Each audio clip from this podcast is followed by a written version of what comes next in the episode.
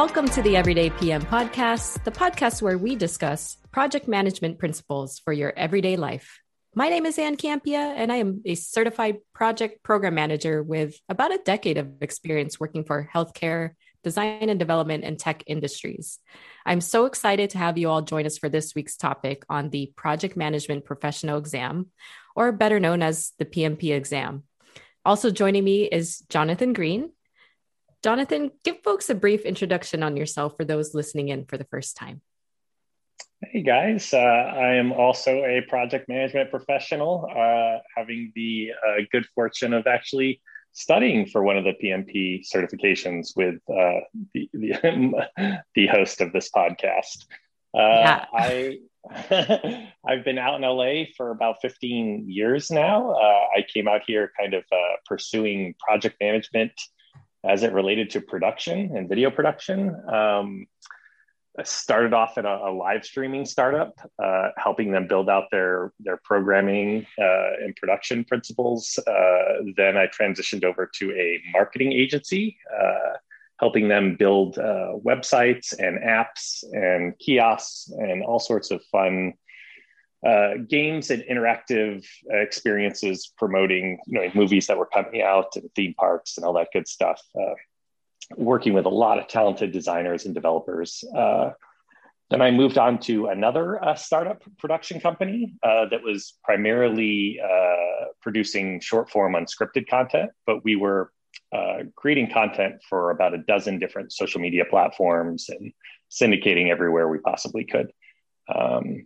I am now currently in an editorial project management position over at Roku.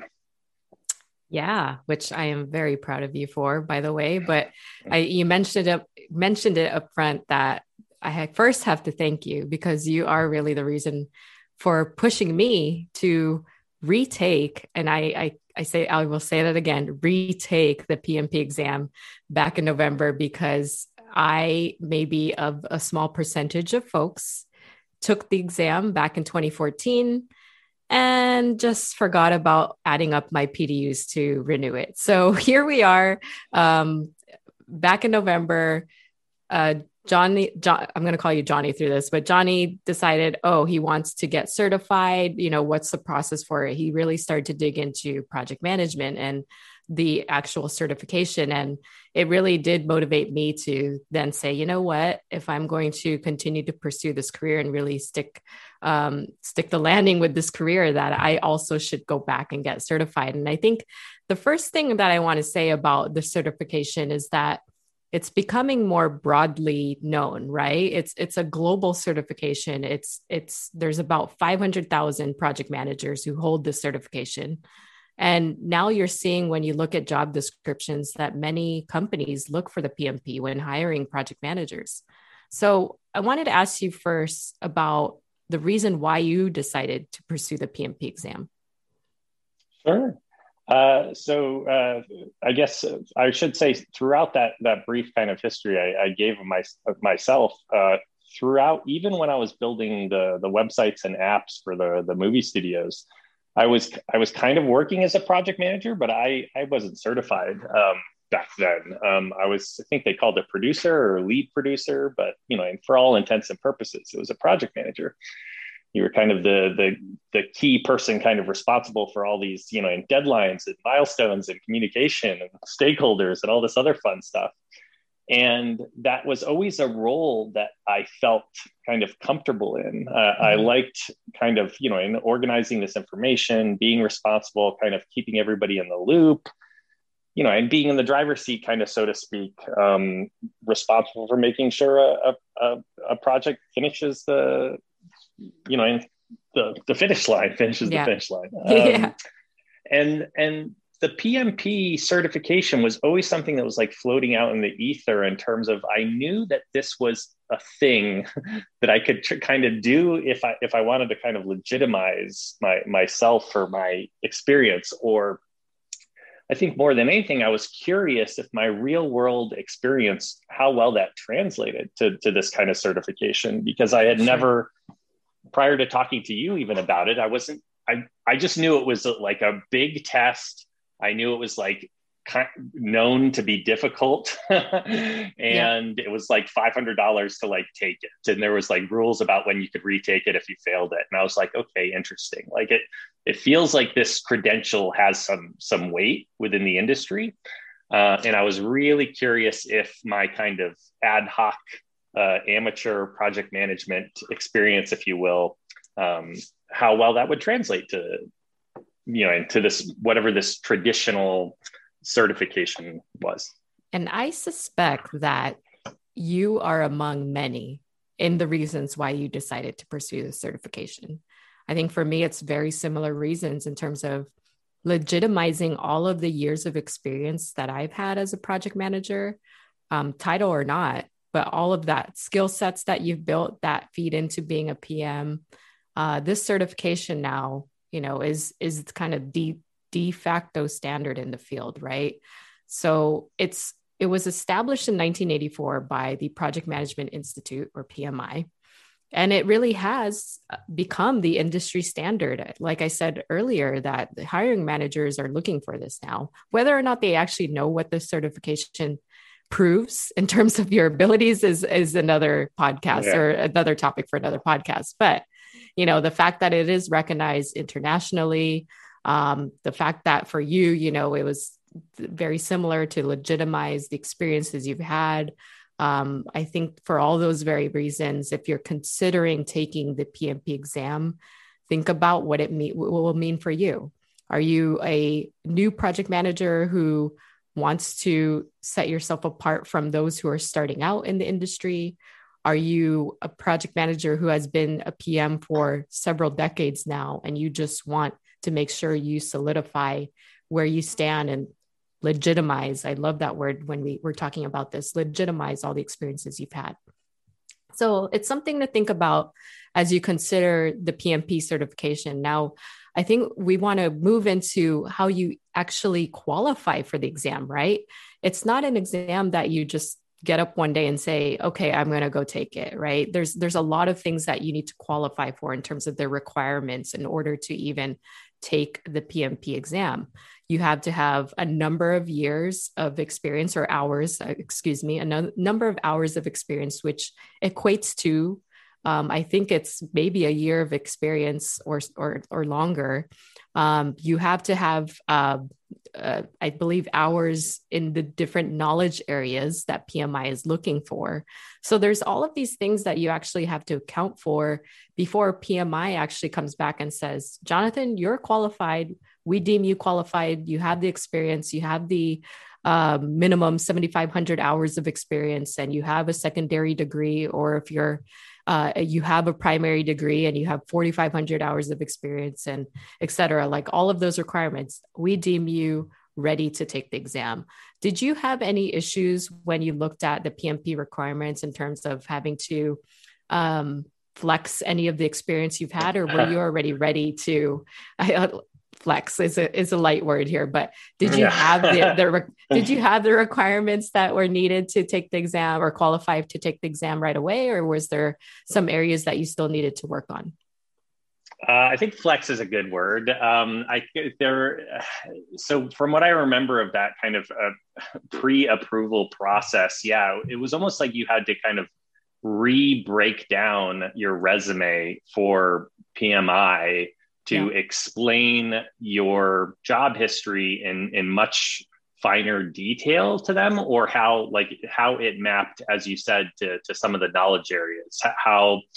And so, you know, on my resume, I was just like, I was the, in project manager, making sure, in marketing websites were designed, built, and delivered to specifications to the studios. But you had to completely reword and re-describe this experience in each of these knowledge areas, and then try and remember how your time broke down in those various capacities, so that you could kind of come up with an estimate for hours you think you spent in these different areas. And then I think there was you had to put, you couldn't just say this stuff. Like you had to say, like, this is the company, this is where it is, this is contact information for who you could, so I think that it's a little bit like taxes in that Yep. You know, and maybe 60 to 80% of these pre-applications just kind of get rubber stamped, and then 20% of them get audited or something. And then they actually call and check up on your history and try and see, did you actually have this many hours in these knowledge areas, blah, blah, blah. But I think I was able to, you know, inflex my work history in a way that, hey, I was approved to take the test. But yeah, it was the time required. It's not something that you can kind of leave to that last minute and fill out. Like, you're going to need a few hours to a couple days to fill out this stuff beforehand to even qualify. Absolutely. Yeah.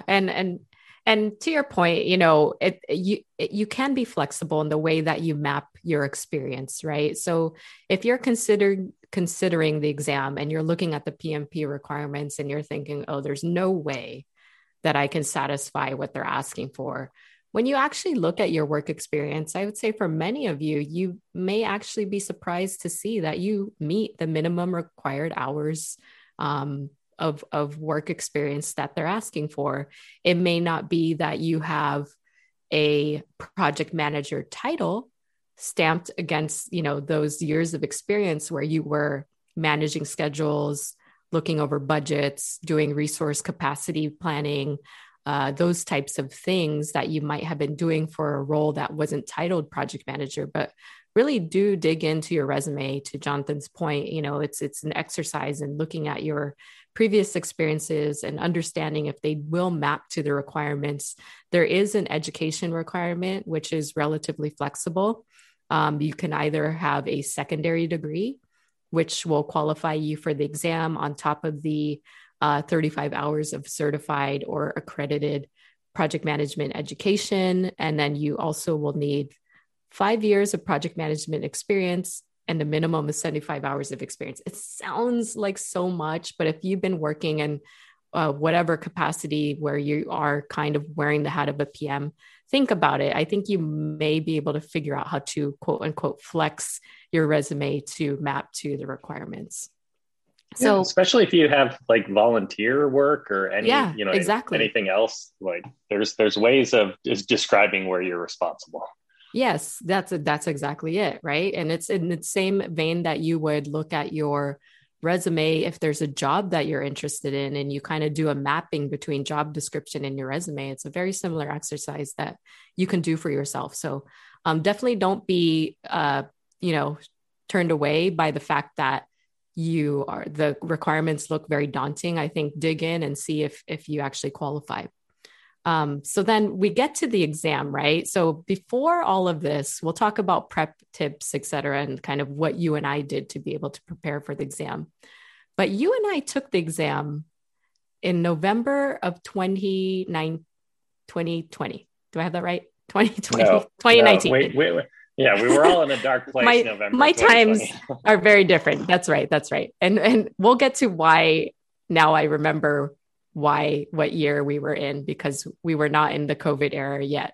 But we took the PMP exam at a time where it still had kind of its basic components of processes, your environmental factors and your EEFs and OPA. But I forget what the different acronyms were that we used to study, but your different inputs and outputs, all those things, right? Of all of the project management plans and process groups that you would infuse as a PM. You know, they're testing you hard on these knowledge areas. They're testing you hard on these project management principles.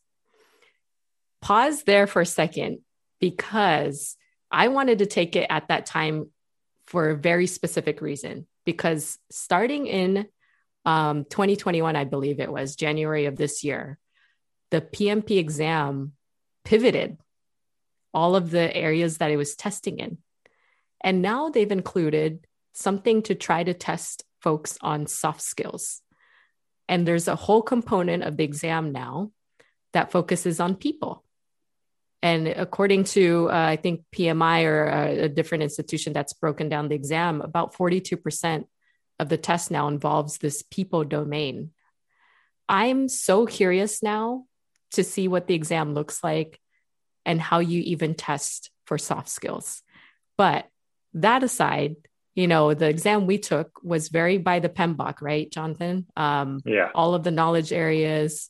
What else do you think that came up in there that I'm not thinking of here? But basically the ins and outs of the PMBOK, I would say, is what the previous exam was looking for. And some limited math. Limited math as well. You're right. The, what was it again? EV, all these things that we memorized. And then now do you use, okay, we'll get to that. I want to know if you use any of those mathematical formulas, but needless to say, we chose a very specific way of how we wanted to prepare for this, right? And when we were discussing, when you were taking it, when I was taking it, we both aligned that we thought doing a 4-day boot camp and then taking the exam on the 5th day was the right thing to do. Was there any other options that you thought of in terms of how you want to study for the exam that before we settled on taking the boot camp together?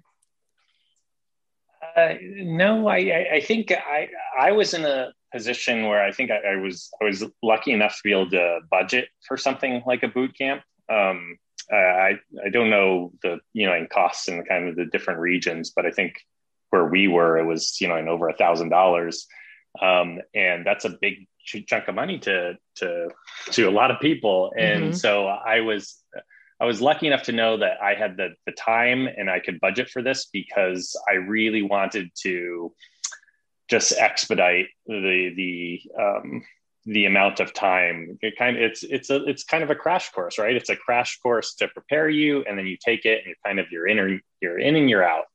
I did have a friend, however, that parallel to us was kind of just studying on his own using the free materials that he just kind of Googled. There's a lot of tutorials on YouTube, a lot of documentation that exists that he kind of self-studied, and he didn't pay for a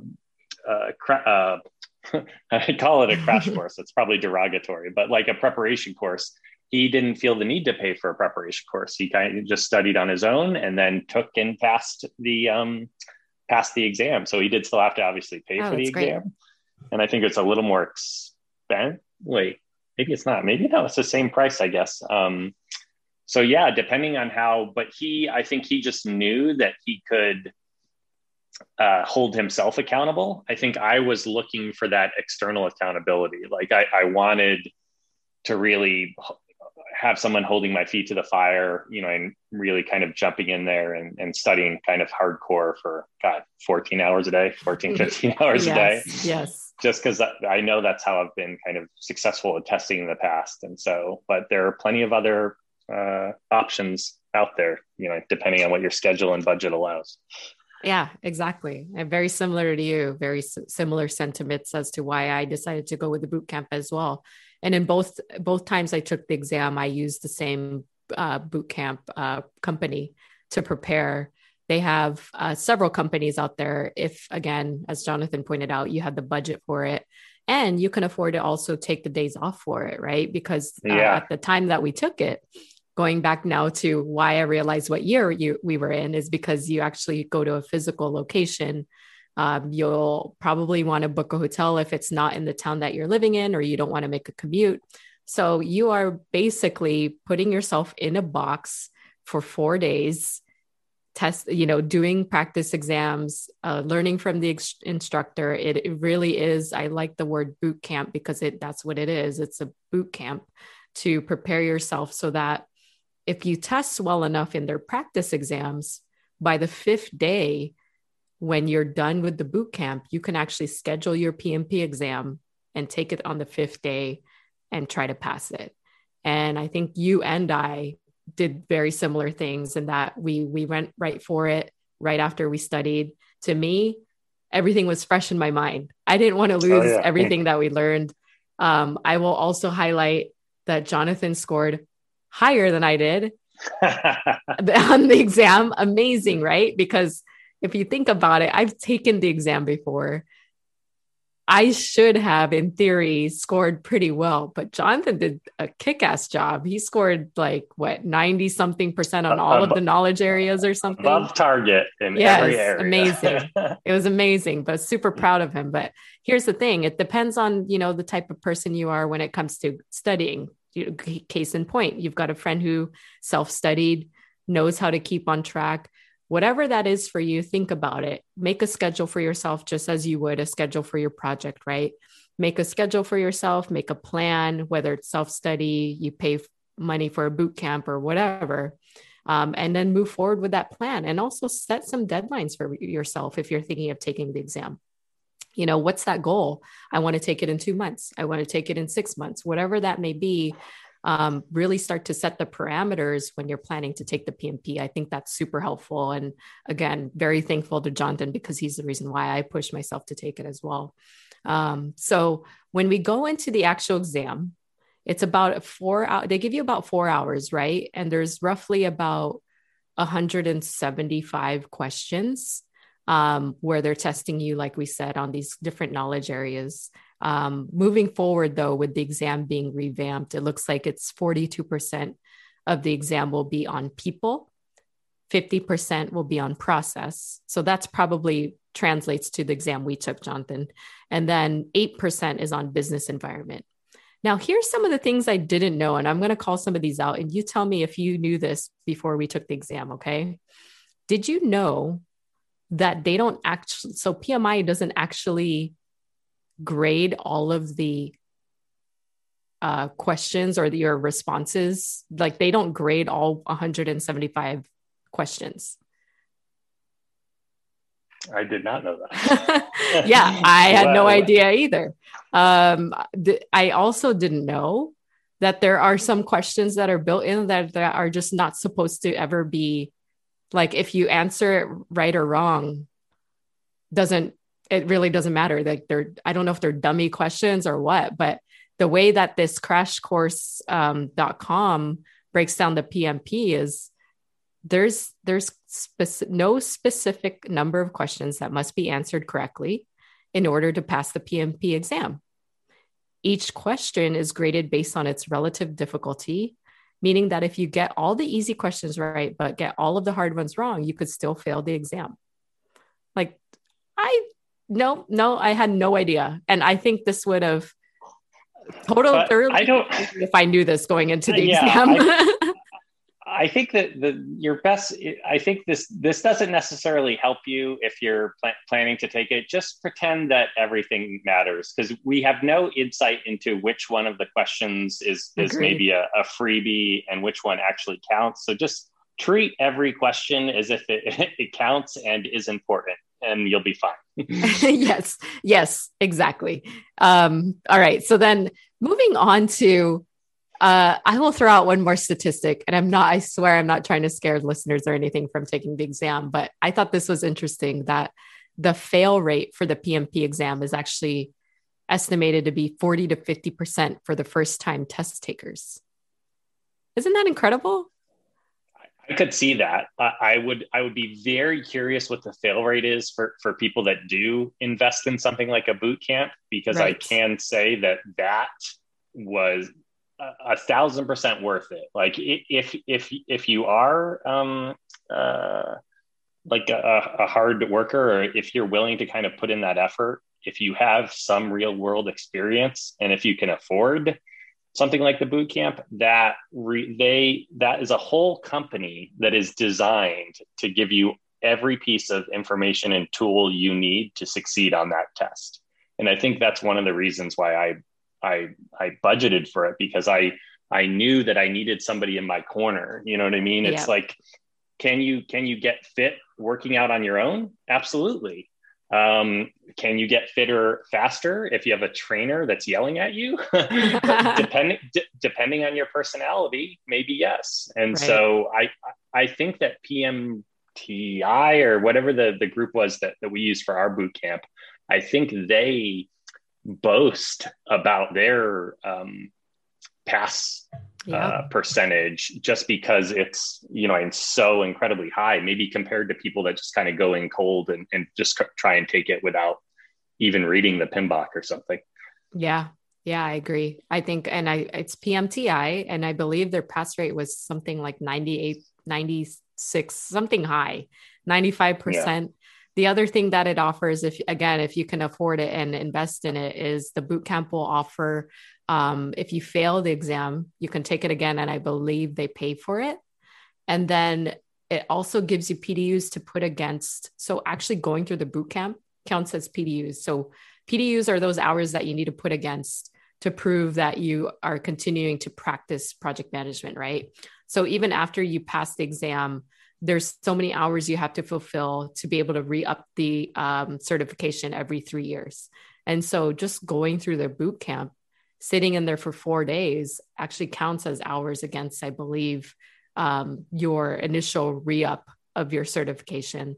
And so there's all these things that they kind of throw in, like there's another course you can take after you've passed the exam, which will give you additional PDUs. So there's a lot of goodness in looking into those. But again, it's a different plan for everybody. So definitely just consider what plan is best for you. And I would say if you're listening to a podcast about project management and studying for the PMP, you're already in pretty good shape in terms of the effort level you're willing to put into something like this. And so even if you do choose to self-study, I would guess that you're the kind of person that can, and hold yourself accountable and, would be on the positive side of that 50% passing rather than the negative. Yeah, agreed. And let's roll with that for a second, right? With the PMP exam, kind of what are the benefits you get once you become certified? What are the best careers that you can essentially leverage the PMP as the three letters after your first and last name on your LinkedIn profile, for example, or your resume? Like, what are those areas that you can benefit from? I think obviously if you're looking to go into a project manager role, PMP certification is going to help. Program manager roles, probably very similar. PMP certification is going to help. Do you feel that you've been able to leverage the certification, just the notoriety of it, in terms of either more traction on your professional profile or nailing that next job? Oh, 100%. I mean, there's those letters and that certification when you put it on your LinkedIn and your resume. That is the what's the sparkly lure to recruiters for sure. In terms of what they're looking for, it does help you stand out. There are when I was looking for work, there were numerous job postings that specifically referenced it as either required or like a really nice to have to help you stand out. It's one of the reasons I was going after was it's such kind of like a ubiquitous credential in terms of I knew it was going to be useful in almost any industry that I was interested in. Right. And I was kind of, again, more tied into the entertainment industry and kind of marketing and production and stuff like that. But I knew that like you can take this knowledge anywhere and you will build a better, more efficient team. You will have better communication, better documentation, better transparency. Like, so I just knew that, even if I was going into a marketing role or a, communications role or a, in a technical development role or even a product management role to a degree, this was going to be very, very useful. And I think the hiring managers that I spoke to along the way clearly understood the value of that certification. Good. Oh, that's good news. I think as it becomes more recognized, more PMs or future PMs are holding the certification. That's definitely helpful to know that recruiters actually understand what their certification means in their potential candidates. So I think that will do it for us and this episode about the project management exam. Look, if you're preparing for or planning to take the PMP, the process itself may be a little bit challenging, right? You've got to get yourself aligned to whatever that schedule is, how you're going to study for it, your finances aligned to be able to take the exam, do your resume mapping to have the qualifying hours to be able to take the exam. So there's a few things that you do need to plan for if you're considering taking the PMP exam. But look, I think as Jonathan put it, I think earning your certification will certainly open up, you know, your professional space. It may open up job opportunities, both locally and internationally, now that it's an internationally recognized certification. We hope that you found this information useful in terms of our thought process for why we decided that the PMP, taking the PMP exam and actually getting the certification has been helpful for each of us in our professional careers. And we hope that you consider doing the same for yourself. If you think it's the right thing for yourself to do, to advance yourself in your particular industry as well. So definitely reach out to Jonathan or I on LinkedIn. If you have more questions on this topic, we are somewhat fresh off of getting going through the exam, taking it, and getting the certification locked in. So happy to answer any questions you may have. So Jonathan, thank you so much for joining me on the Everyday PM podcast. Where can folks follow you on social media? Or if you have a LinkedIn profile, definitely plug that away too. Yeah, it's Jonathan Green, PMP on LinkedIn. So feel free to say hello there.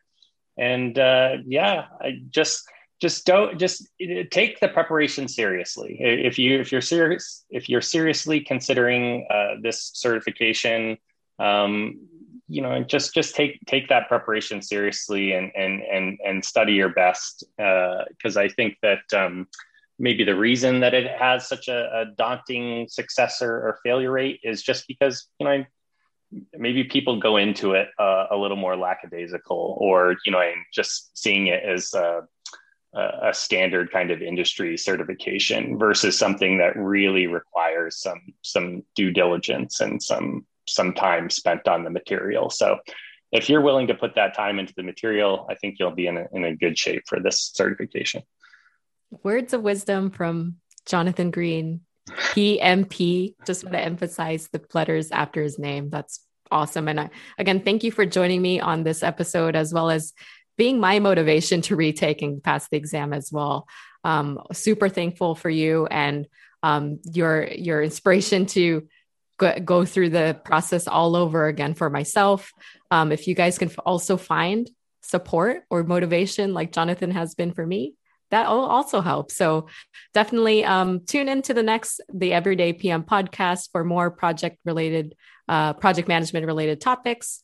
My name is Anne Campia, and you can also follow me on LinkedIn. There is also an everydaypm.com or the Everyday PM group on LinkedIn as well that you can follow.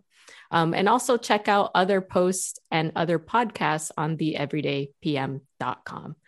Thanks so much for joining me. And until next time, everybody, take care.